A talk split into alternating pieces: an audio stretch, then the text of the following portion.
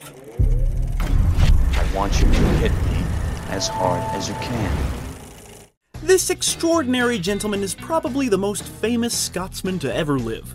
Sir Sean Connery is a very talented veteran of film, television, and stage. He's Mr. Universe, the sexiest man alive, in Bond, James Bond. He's a man's man. He's the manliest of manly men. In a good way. He's always charming, even when he's not. And he had no formal training. He's just an Oscar winning self taught actor. Sean Connery considers his body an instrument to create art. He used his humanity to channel his character's emotions, not his accent, because he sounds the same in every damn movie. And you know what? I'm totally fine with it, because that's Sean. He's a guy who has always stayed true to himself. And it was that philosophy that allowed him to rise to the top of Tinseltown. For decades, this sexy man was a superstar. And with a few action packed blockbusters and some in depth character studies, he has established himself as Hollywood royalty. But then, one day, he simply vanished, turning his back on everything cinematic. But why? Why, I ask, why? Why would the biggest movie star in the world walk away? Well, my mission, if I choose to accept it and I accept it, is to get to the bottom of this and find out what the f happened to Sean Connery. Hello. Felix, say hello to Dink. Hi, Dink. Dink, say goodbye to Felix. Hmm? Uh, man talk. He was the son of poor working class parents, and he joined the Navy at 16, but was discharged for medical reasons. Sean was a skinny fella, and he decided to bulk up, and this led to him becoming a professional bodybuilder, placing him in like second or third of the Mr. Universe contest. And after that, he was offered a job as a professional football player, aka soccer, but he turned it down on a whim to pursue an acting career. But he didn't really think it would lead to anything serious, he just loved the thrill of being on the stage. Don't we all? His first big acting job was a member of the male chorus in South Pacific. And this led to a critically acclaimed performance in a BBC production of Requiem for a Heavyweight. It was a knockout. He had many other roles during that time, but none did much for his career. Until another time, another place, with Lana Turner, whose crazy mobster boyfriend threatened Sean with a gun. But Sean Connery, being the badass he is, disarmed the man and punched him right in the kisser. He's a freaking badass. Every time I saw you, I knew I'd have to tell you. Mark. His performance in Another Time, Another Place caught the eye of Disney, and he made his first trip to Hollywood to be in Darby O'Gill and the Little People.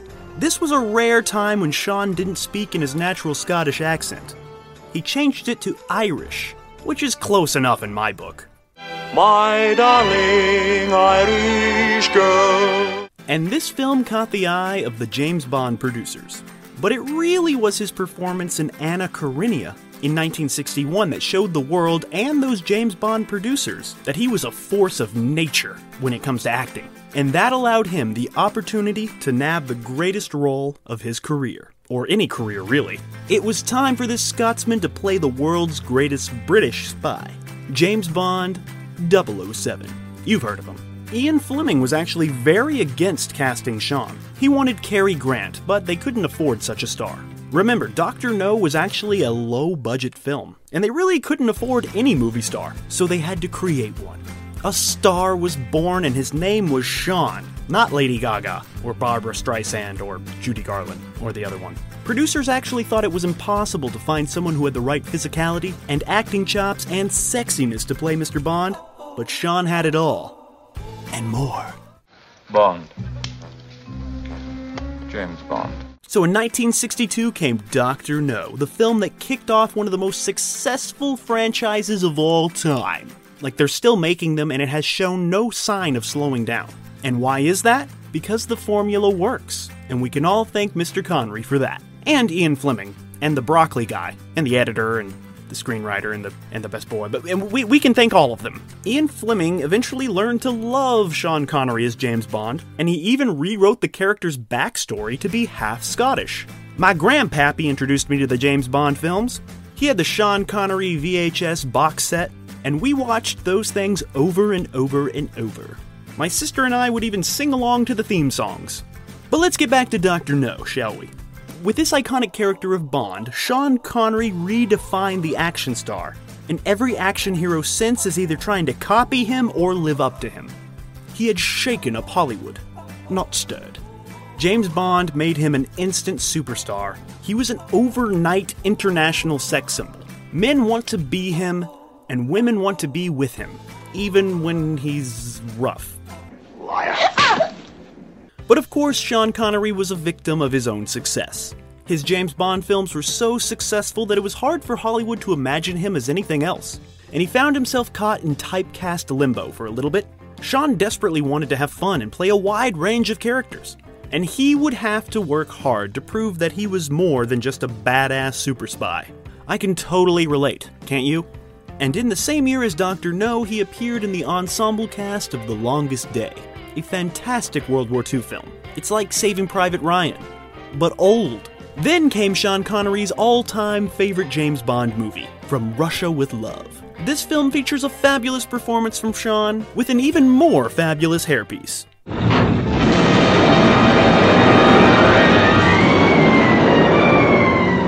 There's a saying in England where there's smoke, there's fire. But in 1964, he got the chance to do something completely different from James Bond. He got the chance to work with Alfred Hitchcock. That's right, the great Alfred Hitchcock. In the film Marnie. It was a great departure for the actor, and the world could see that he was not a one hit wonder. You can always count on Hitch to pull you out of the ditch. That's what I always say, starting now. And of course, there was Goldfinger in 1964 and Thunderball in 1965. Both of these films were huge successes. Like, huge, like Guinness Book of World Records huge. At the time. Then he did The Hill, directed by the great Sidney Lumet. Not Sidney Lumet, Lumet. It's shot in beautiful black and white. The cinematography on this one is amazing. And Sean received much praise for this one. Even though it was not a commercial success, but it was still a triumph for Sean as an artist. And after this film, the curse of the typecast was lifted, and he was now free to explore other types of films while still kicking butt as Mr. Bond. He was pretty good at balancing his serious actor career with his James Bond franchise, something very few actors could do, especially at that time. Well, at any time, really. He then threw everyone for a loop and wrote and directed a documentary about labor conditions in Scotland called The Bowler and the Bunnet. It was the only film he ever directed, but but wow, look at that. And that same year he did another James Bond film, You Only Live Twice. Don't tell Drake, YOLO. And Sean Connery gets to turn Japanese in this one. And by this time, Sean's relationship with the producers was not good at all. And he refused to act if the producers were present on set. You Only Live Twice was advertised as Sean's last stand as Mr. Bond. But it wasn't.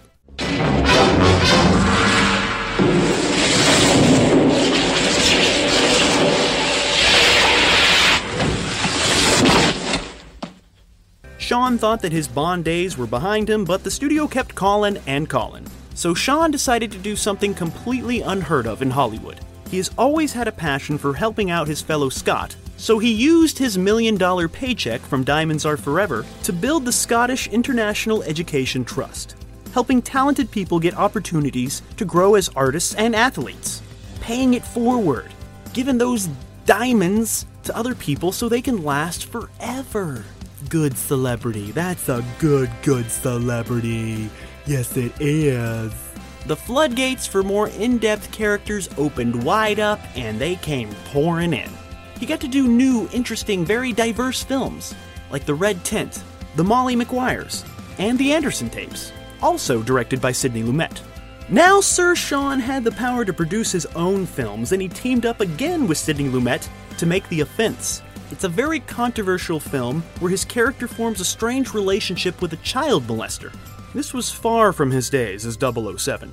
And even though the critics praised this wonderful character study, the film did very poorly at the box office. Probably because of the subject matter. And Sean soon learned that even though he was making interesting, thought provoking films, his star power was not enough to guarantee a box office hit every time.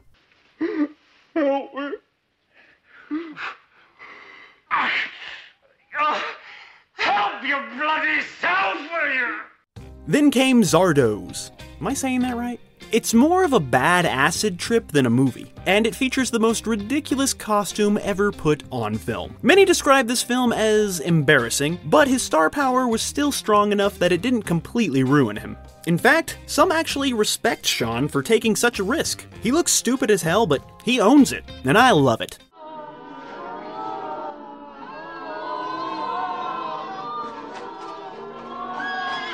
Then there was Murder on the Orient Express, another great Sidney Lumet film. He really likes working with Sidney. I mean, don't we all? And he worked with the great John Milius in The Wind and the Lion, where he plays an Arab. He can play any race. This Scottish man can just be anything he wants, can't he? I love it. Then he worked with the great John Huston on The Man Who Would Be King. It's an epic tale, and it was very popular in the 70s, proving that Sean was still king. While on set, John Huston even compared Sean Connery to Humphrey Bogart. That's quite the compliment. Sean Connery has wonderful chemistry with his co star Michael Caine, and the two remain friends to this day, to this very day while I'm speaking. It's a fantastic film about war, friendship, the human condition, what it means to have power, and to. It's about a lot of stuff. It's one of Sean Connery's best.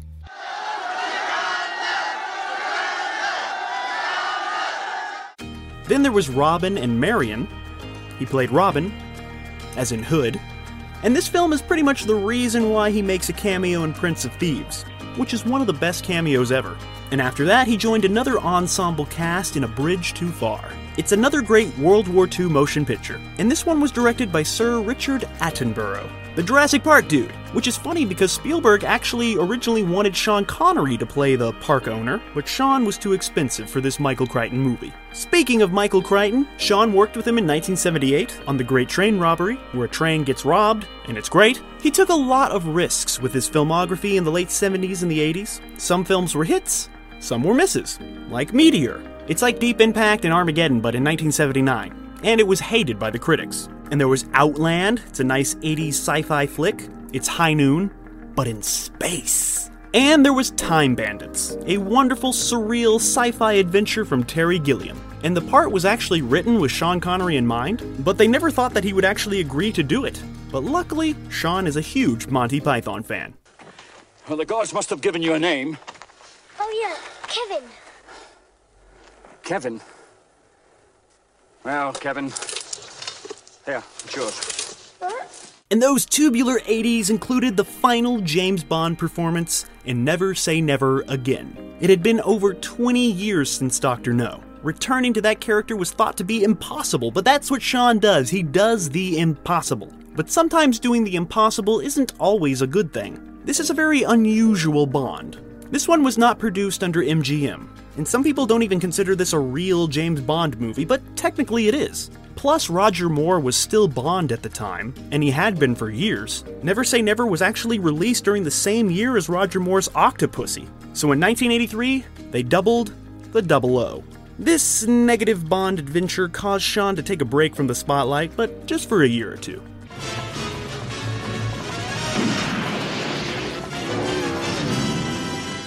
Next was Highlander in 1986, where he played an Egyptian, because why not? Everyone was fine with it. It's totally fine. Sean Connery can play an Egyptian if he wants. And Egyptians, you can play Sean Connery if you want. Due to his hectic schedule, the filmmakers only had one week to film all of Sean's scenes. And he was paid $1 million for that week. That's a good week. You have the manners of a goat, and you smell like a dung heap, and you've no knowledge whatsoever of your potential. Now, get out! Then there was the name of the Rose. He played a medieval monk. But Sean's star had fallen a bit at that time, and casting him actually caused Columbia Pictures to back out of financing the film. They did not believe in Connery. It's hard to imagine, but at that time, Sean was a box office risk with no sign of a comeback anywhere in sight. But then he had the biggest comeback ever with The Untouchables, where he won Best Supporting Actor at the Academy Awards in 1987. He didn't expect to win, it was very shocking. He was officially untouchable. You can't touch this. Sean is wonderful as the no nonsense Chicago Cap.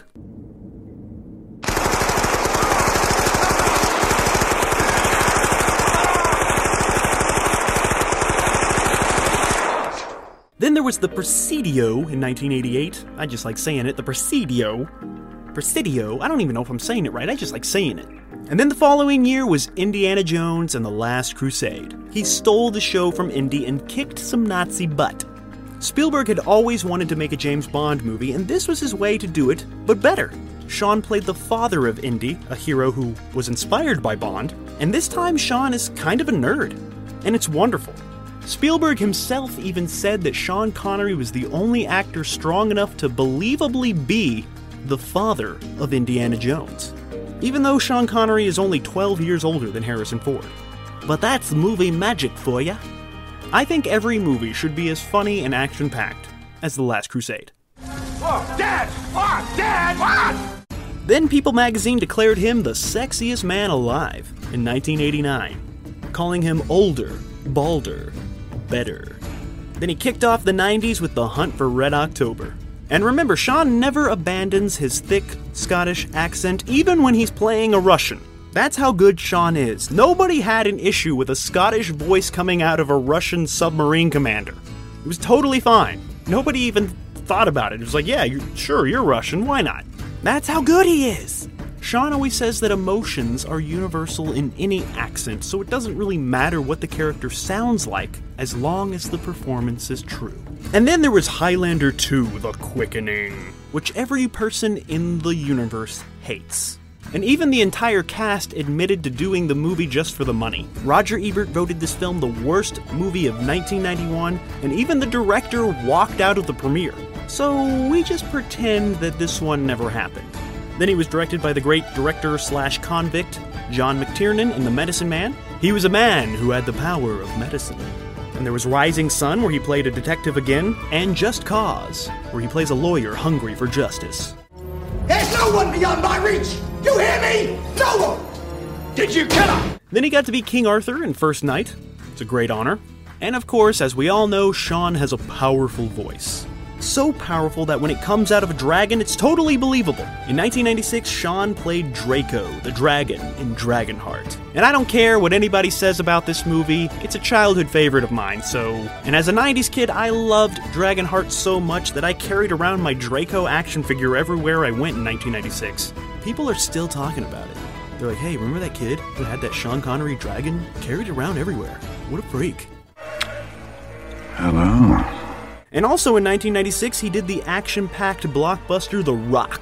He was gracefully aging while still maintaining his action hero persona. It was better than ever. The Rock is one of the best action movies ever made, and it actually still holds up today. This is Michael Bay at his best.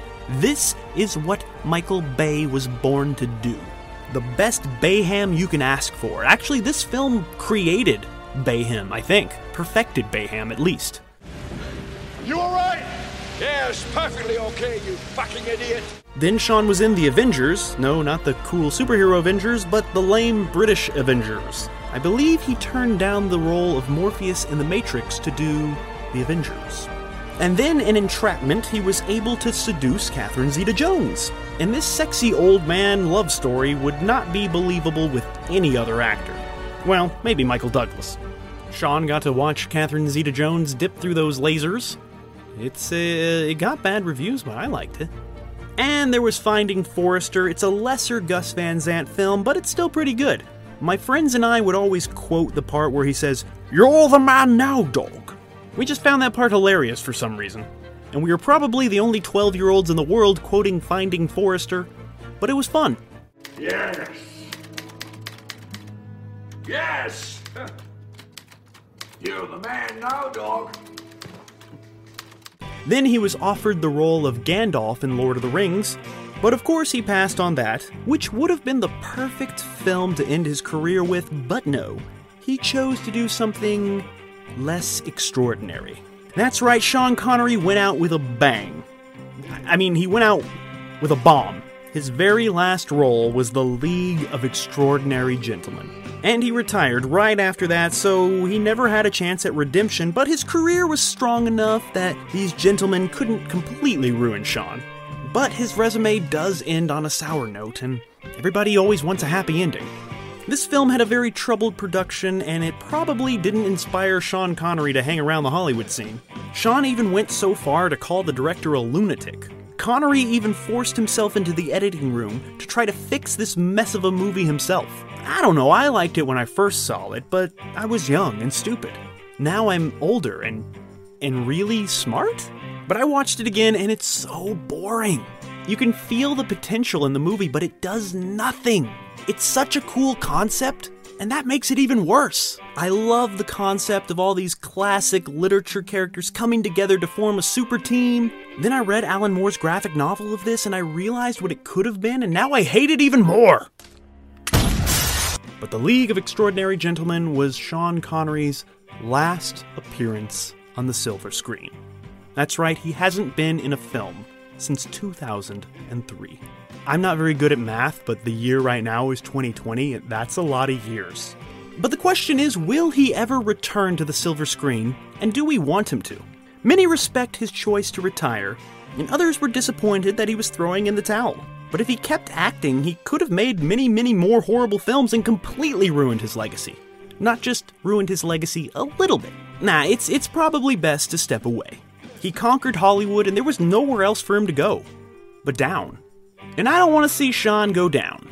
So I say let's just let good old Sean enjoy his golden years. You gotta know when to fold 'em. And he never gave one single reason for retiring. He was just done. You know, sometimes people get tired of doing things and they're just finished. And that's okay. You can't just do things until you die. Like, you gotta stop eventually. We, we can't keep playing if you don't let go of the pickle. That's what your mother said last night. Ah!